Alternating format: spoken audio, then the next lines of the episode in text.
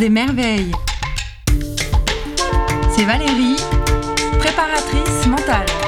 Viens découvrir des expériences de vie captivantes, inspirantes. Allez, on part ensemble explorer ces vibrations, ces kiffs qui t'animent, le génie authentique qui donne du sens à nos vies. C'est ton podcast qui révèle les talents. Bonjour Sandrine. Bonjour Valérie. J'espère que tu vas bien Sandrine. Oui, écoute, ça va très bien aujourd'hui.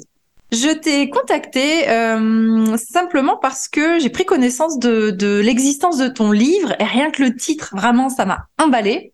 Et je l'ai lu dans la foulée et voilà, je t'ai proposé euh, de, de venir témoigner et de, de, de cet ouvrage aujourd'hui et puis euh, en même temps de, de, de nous parler de tes activités. Alors le titre c'est Nuancier de Caméléon avec Sandrine Rouget. Alors Sandrine, comment occupes-tu tes journées en plus de d'écrire des livres euh, Est-ce que tu en as écrit d'autres et, quelles sont tes activités? Ah, alors c'est une vaste question. Moi, je fais plein de choses en parallèle, comme beaucoup de HP, en tout cas tendance hyperactive. Euh, donc moi, je suis auteur, euh, en tout cas depuis 2019. Euh, en parallèle, je suis euh, psychopraticienne. En fait, j'ai développé à la demande de mes lecteurs et de mes lectrices un, un bilan pour les profils au potentiel, qui est un bilan de personnalité qui mêle le vécu, euh, le tempérament, le masculin-féminin et les éventuels euh, traits au potentiel d'hypersensibilité, euh, d'autisme à tendance Asperger ou de TDAH que je peux identifier. Et à la fin, je fais une cartographie. Donc ça, c'est le gros de mon accompagnement. Alors ça, c'est réellement très intéressant dans le sens où finalement, pour euh, être diagnostiqué par un spécialiste, mm, comme par exemple Asperger ou HPI, euh, etc., le test va se focaliser que sur un des aspects. Et mmh. donc le tien envisage tout, tout, euh, toutes les atypies, les atypicités qu'on peut rencontrer. Il peut y avoir le TDAH, etc. Donc c'est pour ça, d'ailleurs, un nuancier de caméléon. C'est ça. Et je trouve ça réellement très, très intéressant. C'était un peu l'idée, si tu veux, c'est que euh, moi je pense déjà que bah, c'est très important de connaître, de mettre le doigt sur euh, une de une ou plusieurs de ces neuroatypies, mais que pour autant ça nous définit pas. Donc ça fait des années que je fais des recherches sur ces sujets-là. Quand on a mis le doigt dessus, quand on comprend les fonctionnements, on peut mieux euh, s'expliquer un certain nombre de choses dans son quotidien et donc du coup on peut s'ajuster en connaissance de cause pour pour mieux se sentir. Enfin, ça évite ce côté étiquette.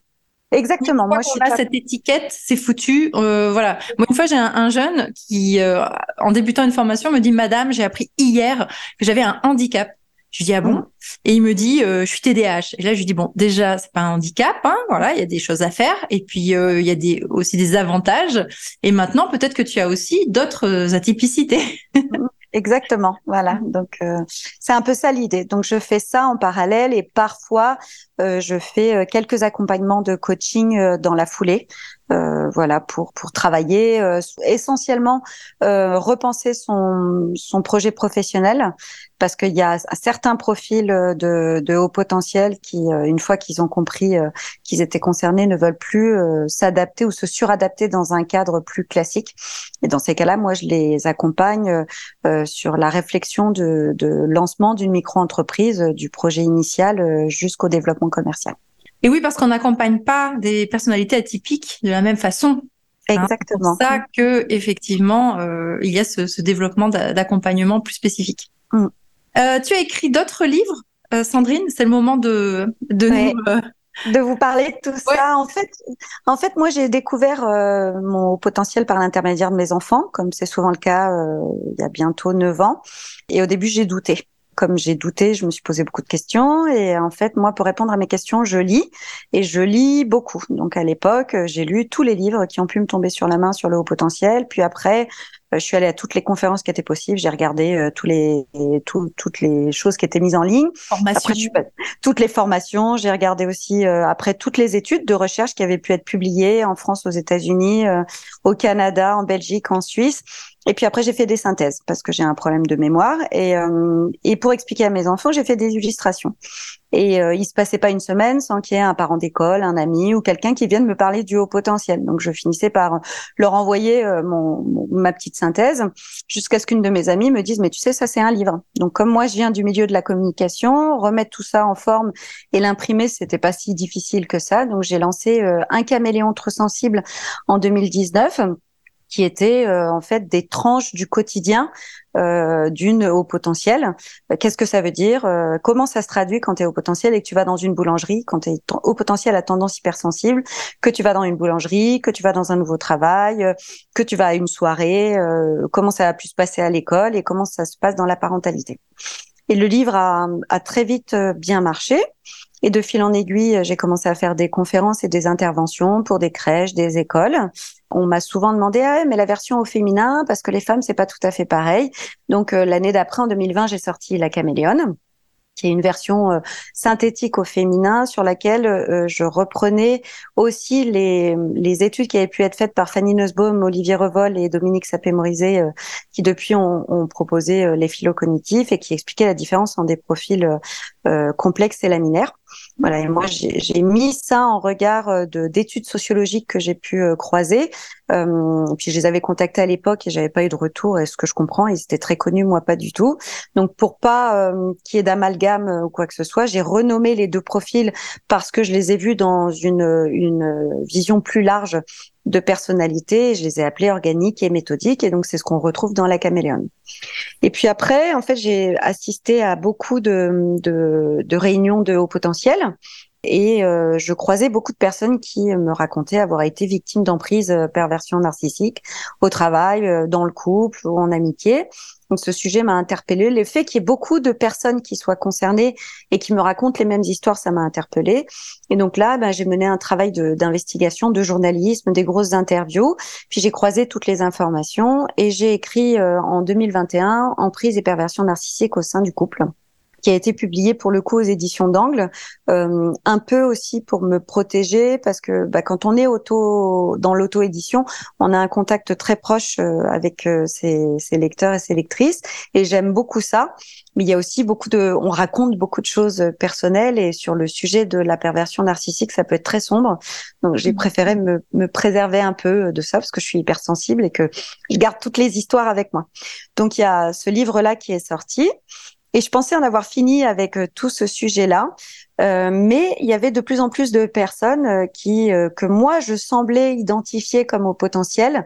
Alors on sait jamais vraiment, hein, mais on a un, une sensation d'eux et qui m'expliquaient qu'elles étaient hypersensibles. Et du coup je me suis dit mais c'est quoi la différence entre l'hypersensibilité et le haut potentiel? Donc j'ai fait la même chose que sur le haut potentiel en 2019 et, et avant, c'est-à-dire j'ai regardé tout ce que tous les livres que je pouvais lire sur l'hypersensibilité, toutes les conférences.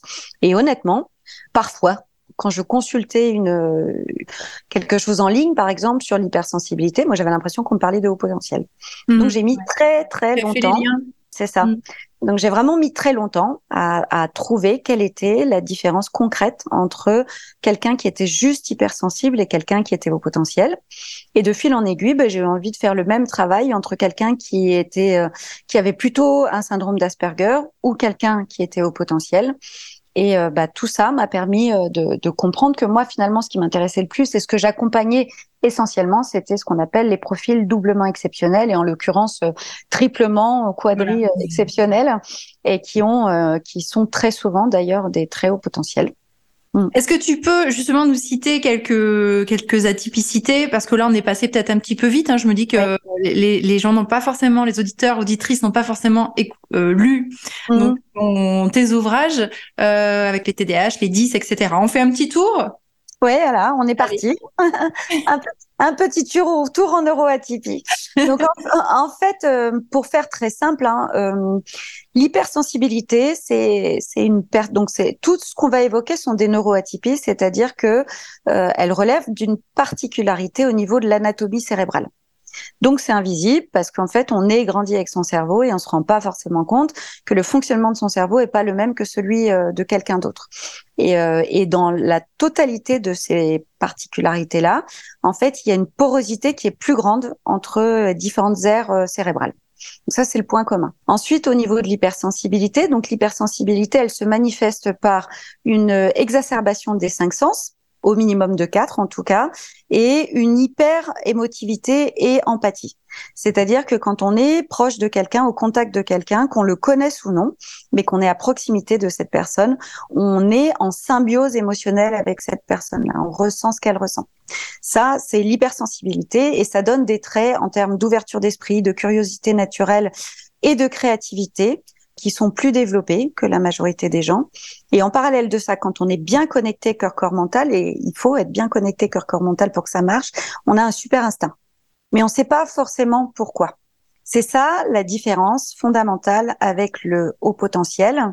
C'est que parce qu'on peut être hypersensible et haut potentiel, mais si on revient juste au haut potentiel euh, pur, un haut potentiel, c'est une personne qui a au minimum euh, la vue qui est extrêmement euh, exacerbée, donc qui voit tous les petits détails et qui peut être très gêné par la lumière, et qui a une capacité à capter un grand nombre de données différentes euh, que ce soit par euh, le biais euh, de son observation ou parce qu'elle lit beaucoup ou parce qu'elle écoute beaucoup de choses, et qui va ensuite les traiter de façon extrêmement rapide, soit de manière séquentielle ou plus arborescente, pour en tirer des conclusions. Donc le haut potentiel, c'est ça, et ça se manifeste par la sensation de pas avoir de bouton off mental. C'est-à-dire, on pense toujours, tout le temps, surtout.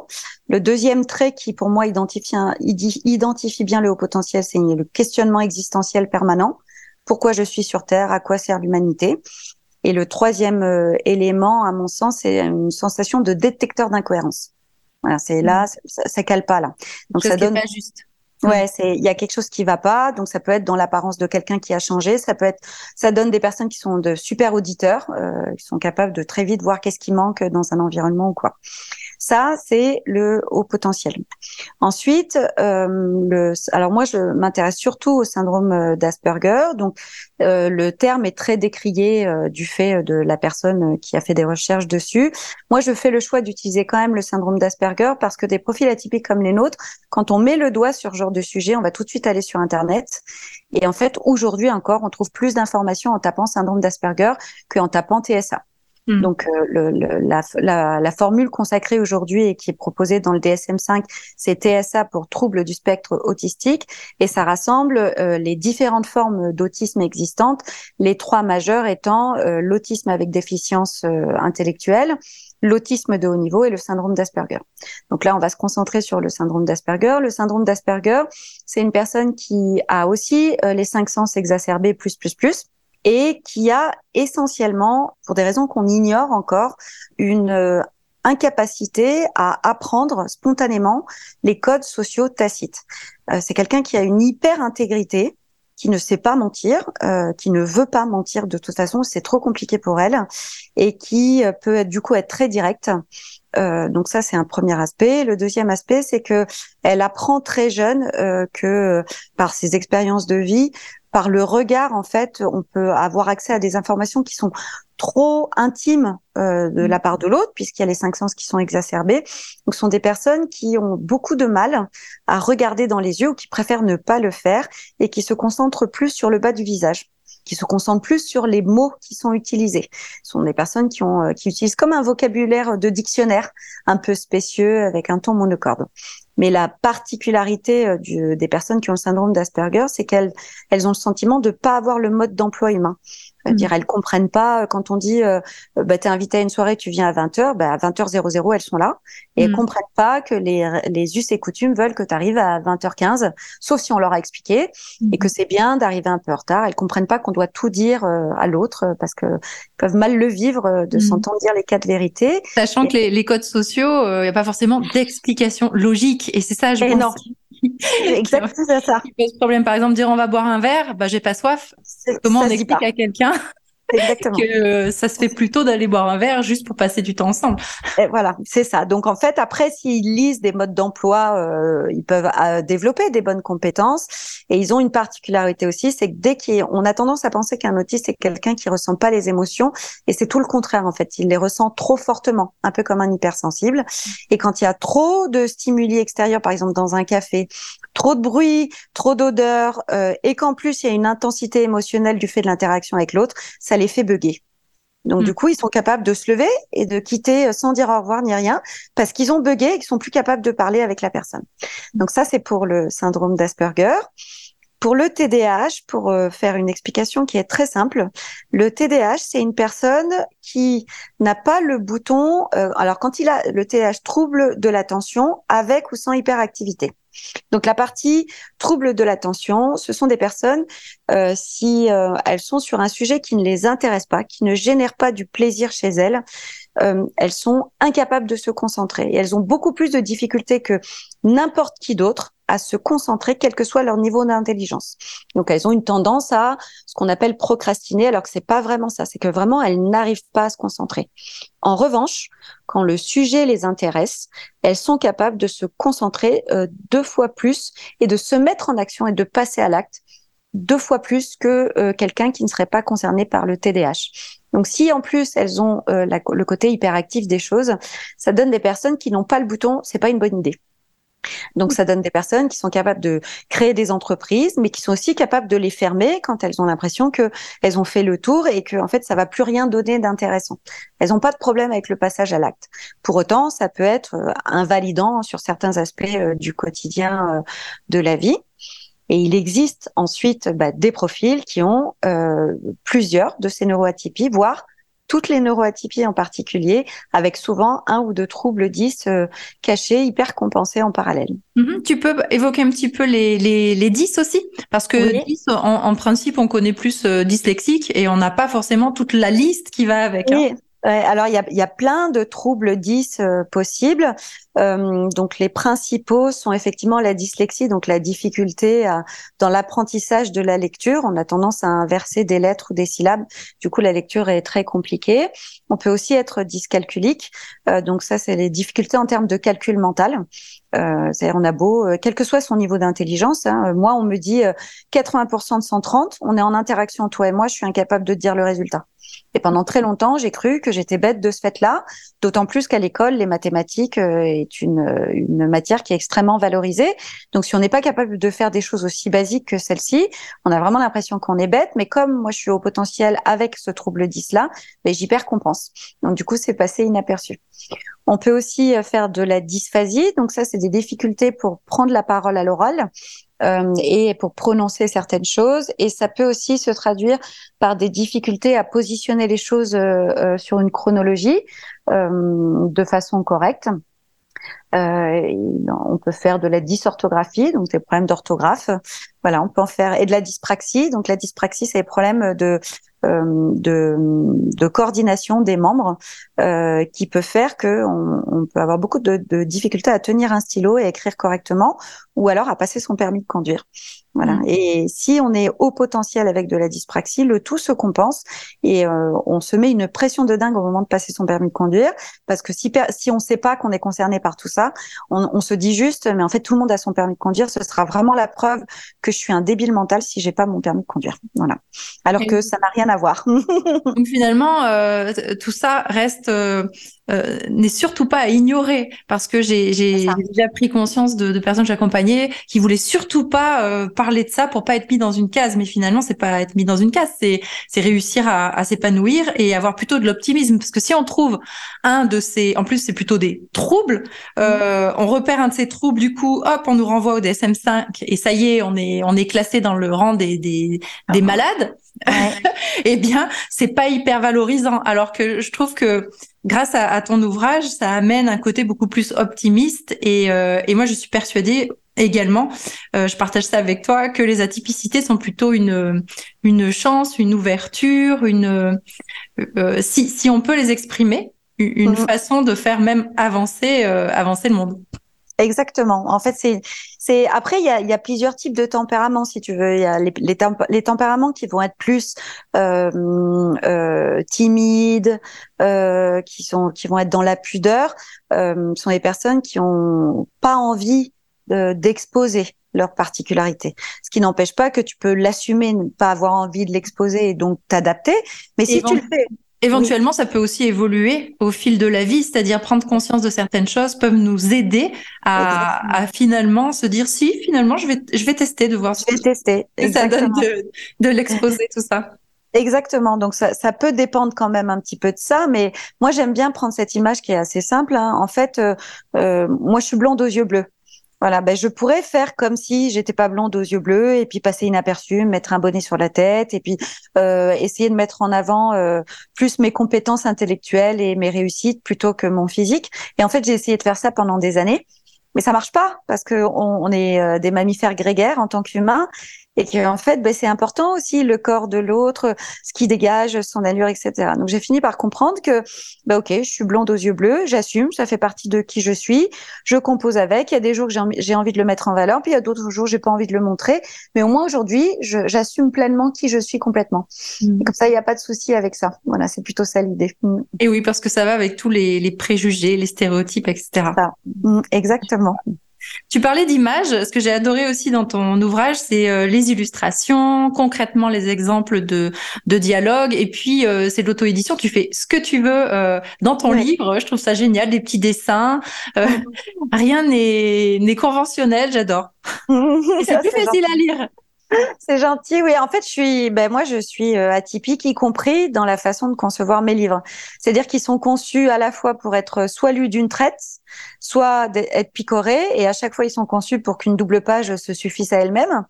Euh, et ils sont aussi conçus pour ceux qui vont regarder que les images ou ceux qui vont avoir envie de lire euh, que la totalité des textes. Il y a aussi beaucoup de bibliographie à la fin. Voilà, c'est un peu pour, il y en a pour tout le monde, quoi. Il y en a pour tous les goûts. Et euh, donc la question d'intelligence se pose parce que euh, souvent quand on parle de HP, d'atypicité, tout de suite on en vient à c'est une question d'intelligence de QI. Alors que euh, pas du tout. Maintenant j'aimerais que tu t'exprimes sur ce sujet-là parce que ça renvoie à des, des, des, notions de supériorité, infériorité, et en fait, on n'y est pas du tout là-dedans. Donc, est-ce que tu peux t'exprimer, s'il te plaît, sur ça Ah ouais, Ouais, on n'est pas, en tout cas, de mon point de vue, c'est, personnel, hein, mais de mon point de vue, on n'est pas du tout là-dedans. C'est-à-dire que toutes ces notions de, de tentative, de, d'opposition, de clivage ou de supériorité m'intéressent pas. Et c'est d'ailleurs la raison pour laquelle, depuis que j'écris sur ce sujet, moi, j'utilise que le sigle HP. Haut potentiel, comme ça, il n'y a pas de débat euh, intellectuel, émotionnel ou quoi. Pour moi, en fait, le haut potentiel, c'est une intelligence différente.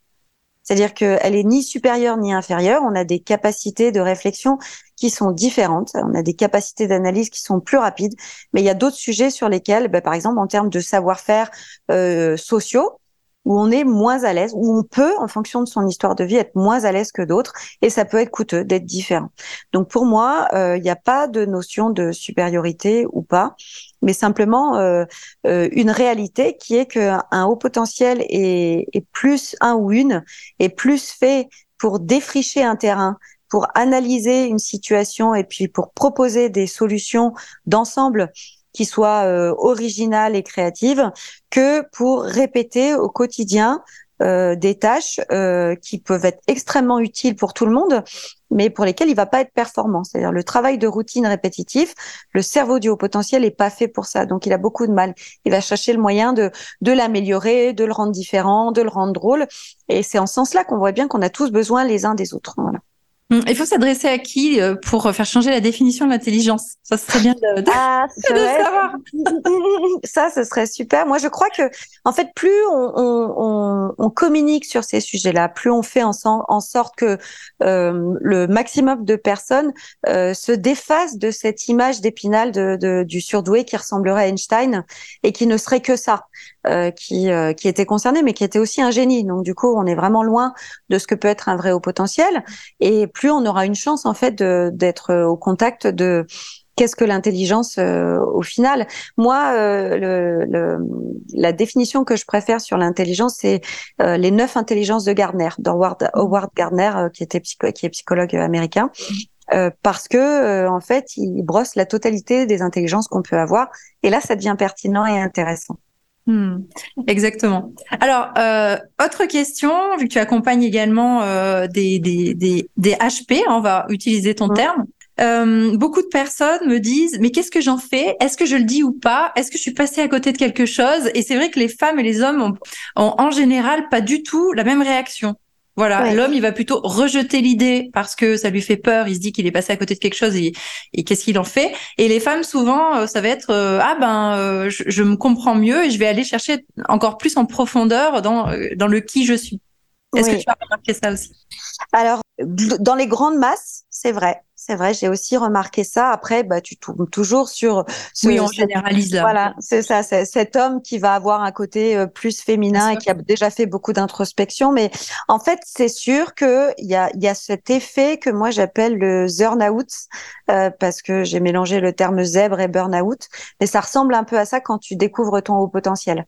C'est-à-dire que tout s'éclaire. C'est comme si la pièce du puzzle qui manquait venait s'assembler avec tout le reste et tu comprends d'un coup tout. Donc ça crée des connexions fulgurantes dans la tête qui te donnent presque envie de bugger ça te fait reparcourir toute ton histoire d'enfance, euh, plus tous tes événements euh, différemment jusqu'à aujourd'hui. Ça te fait te poser plein de questions, ça fait euh, ressurgir de l'amertume, de la colère, de la tristesse et tout un tas d'émotions qui sont pas faciles à gérer. Donc, en fonction de comment tu sais gérer tout ça, soit tu vas être carrément frontal et souvent les femmes le sont plus facilement, soit tu vas te laisser plus de temps pour le digérer. Fabrice Michaud, lui, a tendance à, à préconiser d'attendre six mois avant mm. d'en parler autour de soi. Et je trouve que c'est une bonne recommandation. Nous, on aura envie tout de suite d'aller le dire aux, gens autour de nous.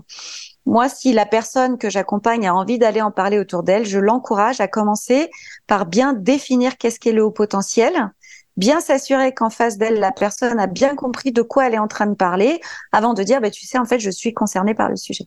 Hmm. Fabrice Michaud, qui a d'ailleurs euh, également été une merveille de, de ce podcast, euh, propose également de se demander dans quel intérêt. Effectivement, par exemple, un couple, euh, enfin, quelle est l'utilité, l'intérêt? Dans un couple, je pense que c'est une question de, de, de, logique, de connaissance de l'autre, de partage. Maintenant, dans un milieu d'entreprise, il y a, a peut-être des questions à, à, se poser un peu plus profondes sur ce que ça peut amener ou pas.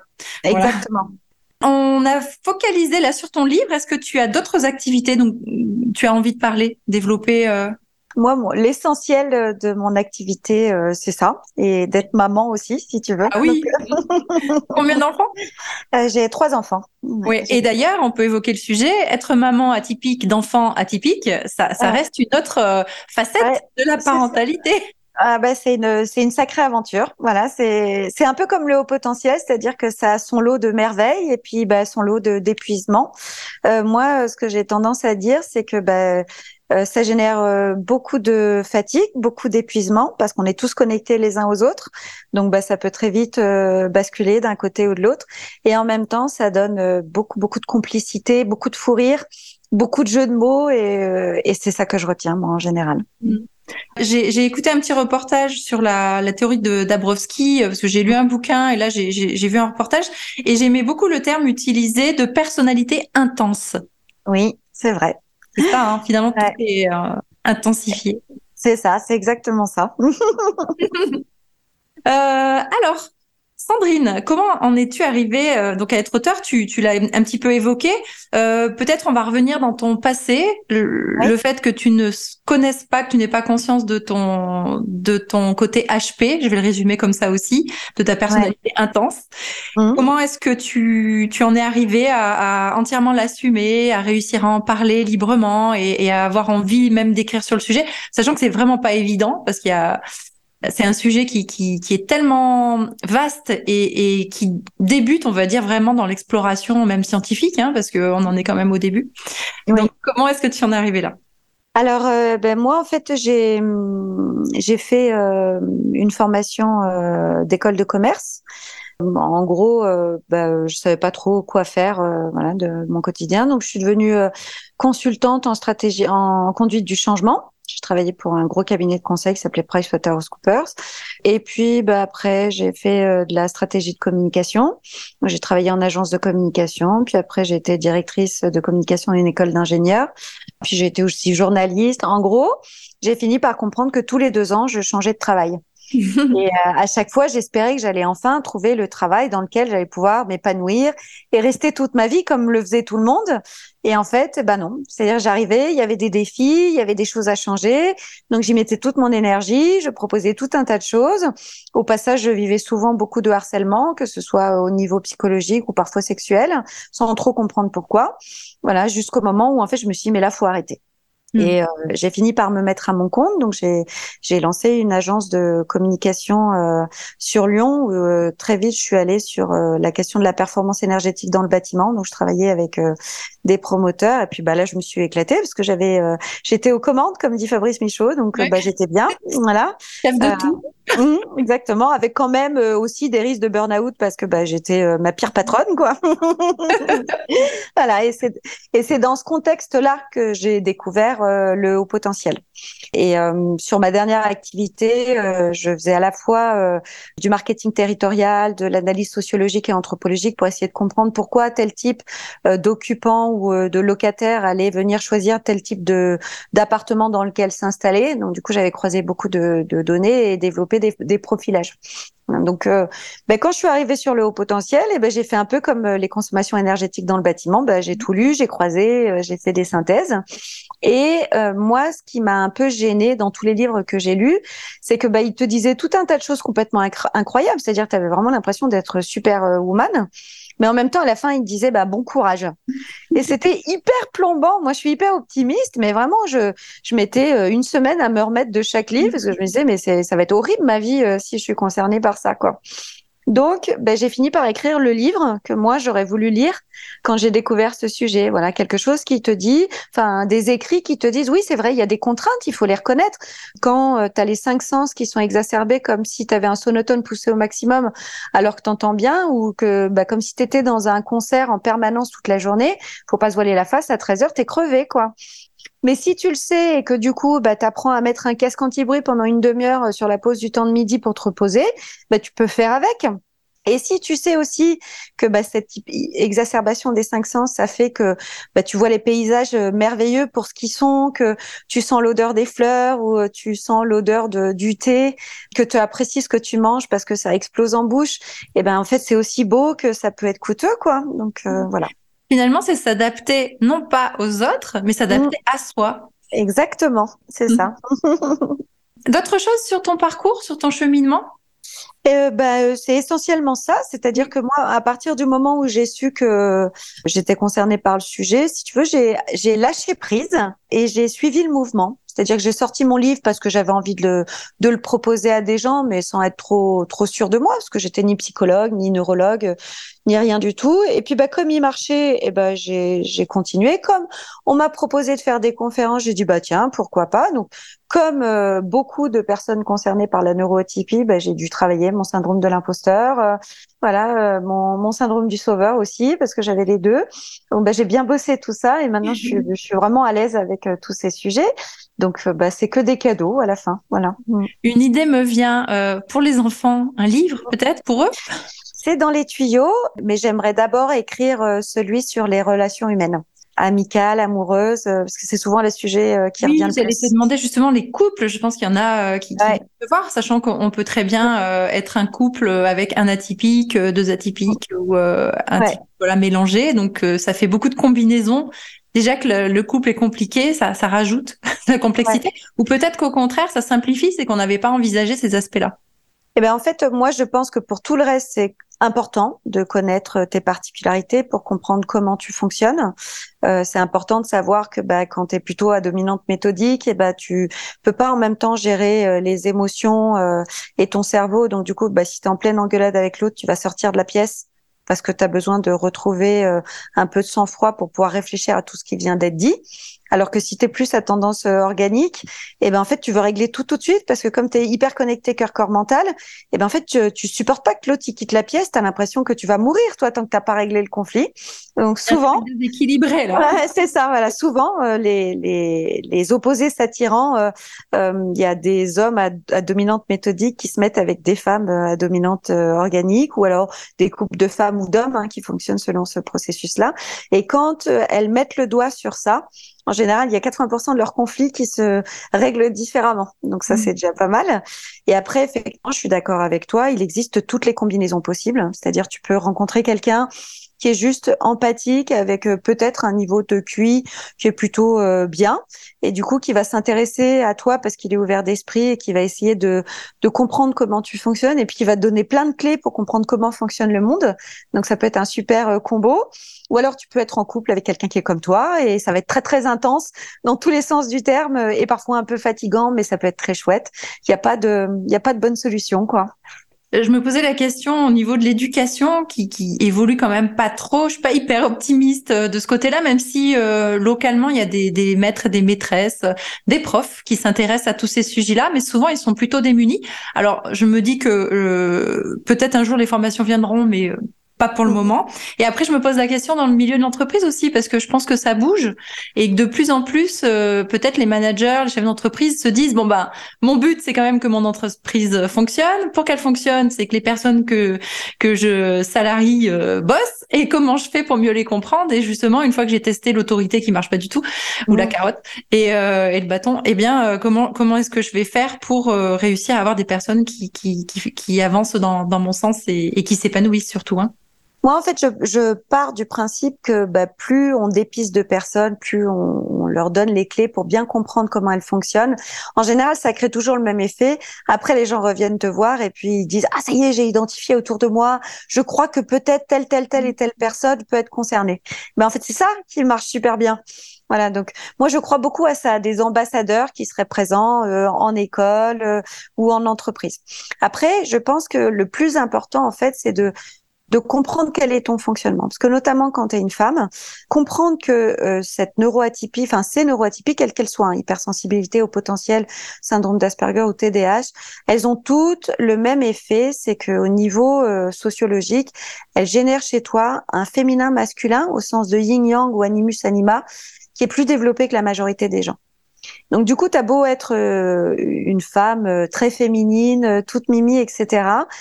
tu vas avoir une façon de prendre des décisions rapides, d'analyser les choses, d'être parfois un peu franche, voilà, ou de, de t'intéresser à l'hypertechnicité d'un sujet qui relève du masculin dans l'esprit des gens.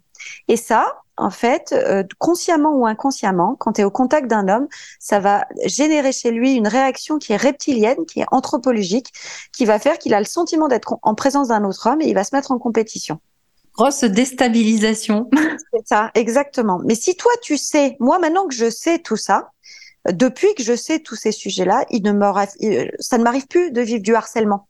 C'est-à-dire, j'ai toutes les clés à disposition pour désamorcer ça comme je le veux. dire le jour où je suis euh, d'humeur à être dans le frontal, eh ben, j'assume la compétition avec la personne en question et je vais lui rentrer dedans. Et en fait, ben, je vais mobiliser mon masculin et tout se passera bien pour tout le monde. Le jour où j'ai pas envie, eh ben, je vais aller dans la rondeur, dans la médiation et, euh, et je vais plus mettre en avant mon féminin. Mais dans tous les cas, je comprendrai exactement ce qui est en train de se passer. Mmh, c'est ça. Donc, c'est déjà se comprendre soi-même pour après agir et interagir euh, pour le mieux, plutôt que de subir en fait les interactions. C'est ça, exactement. Et quelles sont les, les, trois forces que tu as développées dans ton parcours? Alors, euh, trois forces. Euh, moi, la première que j'ai dû travailler à cause du syndrome de l'imposteur, c'est la confiance en moi. Et en fait, euh, ben, j'ai été euh, très pragmatique, c'est-à-dire que ben, on a tous cette capacité à douter, à remettre en question, à se dire ben, si j'ai réussi à le faire, c'est que c'était pas si difficile que ça, ben, qui euh, qui relève en fait de ce mécanisme de réflexion qui veut que on aille toujours chercher plus, mieux, différemment. Donc moi j'ai travaillé beaucoup euh, la confiance en moi et en parallèle de ça ma capacité à apprendre en autodidacte. C'est-à-dire que euh, ben, j'ai exploré beaucoup beaucoup de sujets, j'ai beaucoup beaucoup de casquettes différentes, que ce soit en marketing, en sociologie, en communication, en écriture, en illustration, en développement de site internet. Et en réalité, à part mon mon, diplôme d'école de, commerce, bah, qui est une bonne école de commerce, j'ai pas d'autres diplômes. Et honnêtement, aujourd'hui, j'ai pas de souci avec ça. Hmm c'est-à-dire euh, ma, ma force, ce que j'ai appris en formation euh, diplômante, c'est ma capacité à lire des livres et à en tirer des synthèses de bonne qualité. Et je suis sûre de ça. Et à les mettre en pratique. Euh, exactement. Voilà. Donc, moi, j'ai tordu le cou à mon, mon, mon syndrome de l'imposteur et à ma peur de l'apprentissage en autodidacte. Et une fois que j'ai dépassé tout ça, en fait, je sais que je, je peux tout faire, tout ce qui m'attire, tout ce qui me fait plaisir, et ben, je, je peux tenter de le faire. Donc je dirais que le premier élément, c'est ça. Le deux... Finalement, de pas attendre la validation d'un diplôme à partir du moment où tu n'en as pas forcément besoin?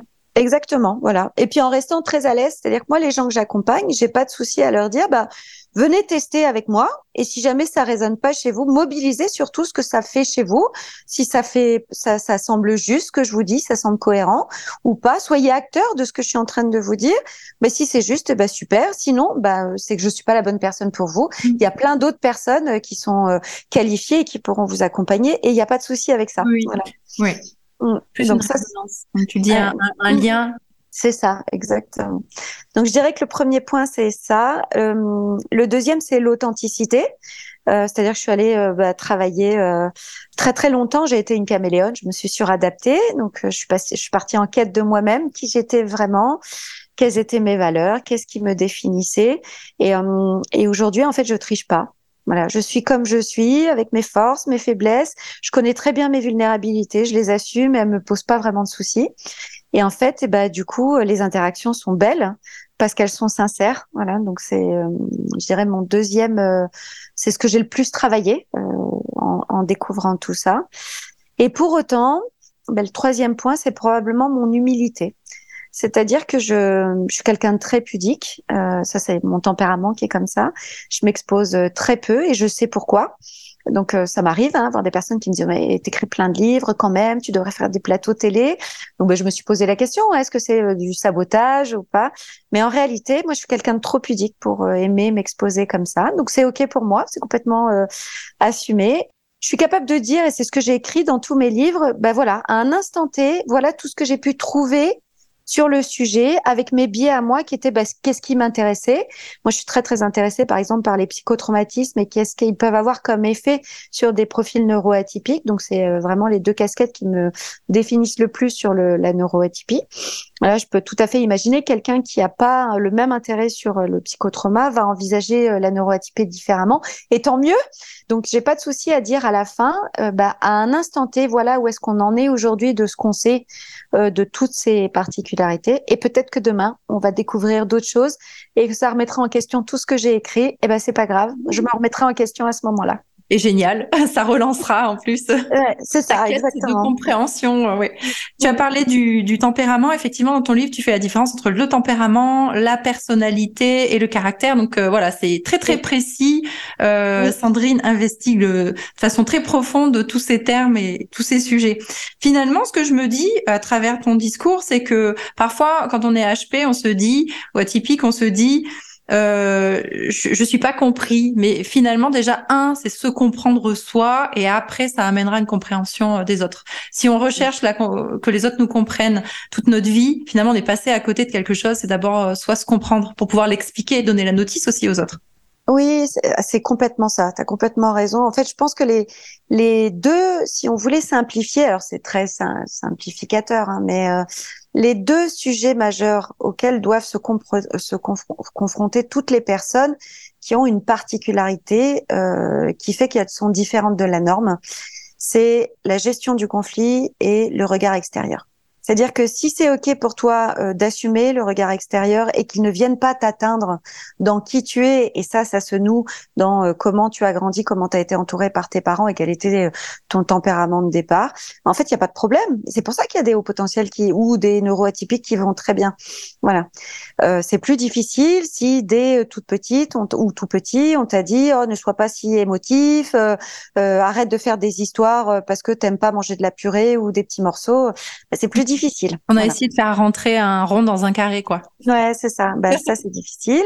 Et puis le deuxième aspect, bah, c'est le rapport au conflit. C'est-à-dire, si tu as peur d'être exposé, de te mettre en lumière, si parce que tu es trop empathique, et bah, tu, ça a été plus facile dans ton histoire d'enfance bah, de t'oublier pour prendre soin des autres, bah, la gestion du conflit est difficile.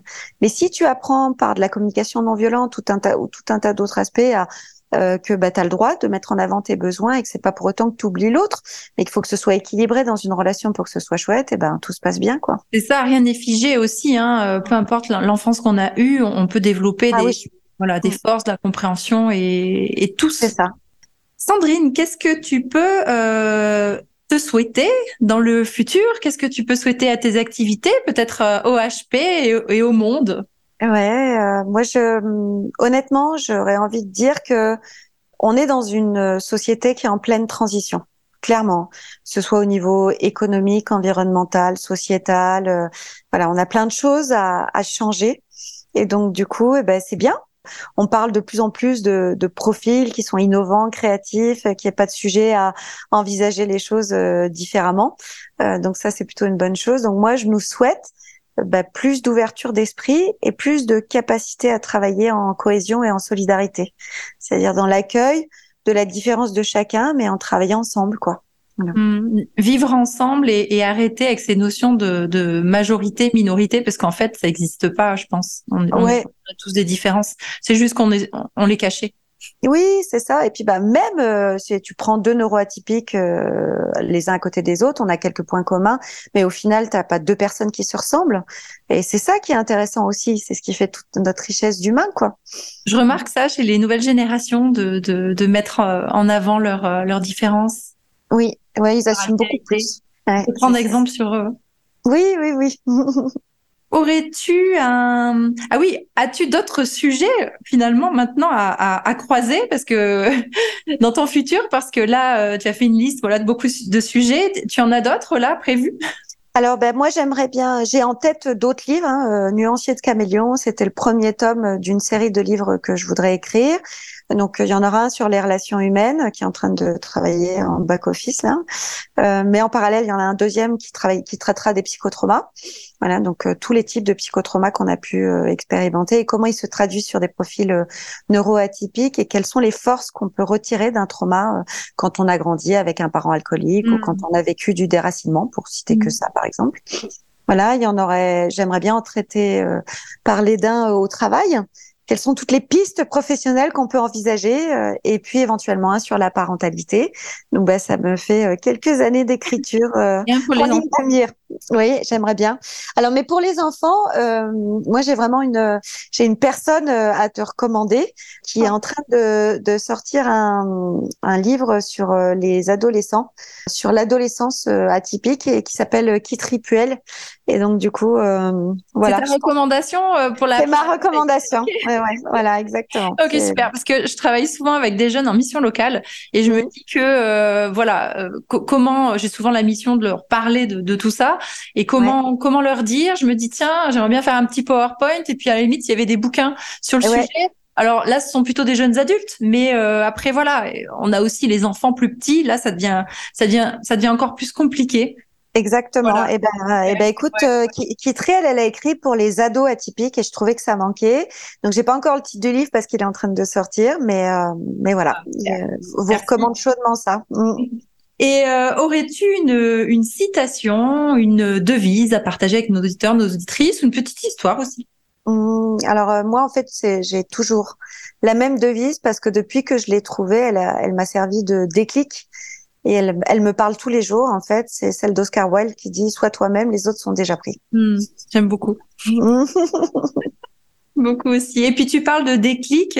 Euh, je pense qu'on en a tous beaucoup dans notre vie. Et toi, euh, le déclic que j'espère qu'il va se déclencher chez nos auditeurs, nos auditrices, c'est ce message d'optimisme et euh, voyez cette euh, cette bienveillance et, et, cet optimisme pour qu'on vive tous ensemble en fait. Hein. Ah, c'est gentil. Oui, bah écoute, bah merci. Ouais. Euh, as-tu quelque chose à ajouter pour terminer?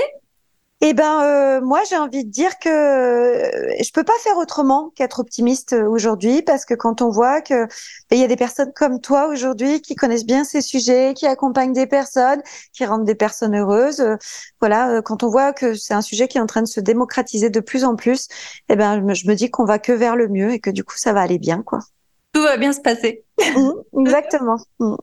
Eh bien, merci beaucoup, Sandrine. Euh, on ajoutera dans le descriptif de ton épisode, eh bien, le lien vers tes ouvrages et puis, euh, et puis sûrement ton site. Voilà, comment te contacter. Merci beaucoup. Eh ben, merci à toi pour cette interview et puis, ben, euh, plein de belles choses à tout le monde. C'était Sandrine Rouget, 46 ans, auteure, conférencière et profileuse HP. Elle accompagne les profils atypiques pour les aider à identifier ce qui relève de leur tempérament, histoire de vie et neuroparticularités. Sandrine vous invite à voir le verre à moitié plein Si tu souhaites aussi partager ton talent avec nous, ou si tu connais une prochaine merveille, contacte-moi sur les réseaux sociaux. Valérie Buisson, podcast Les Merveilles.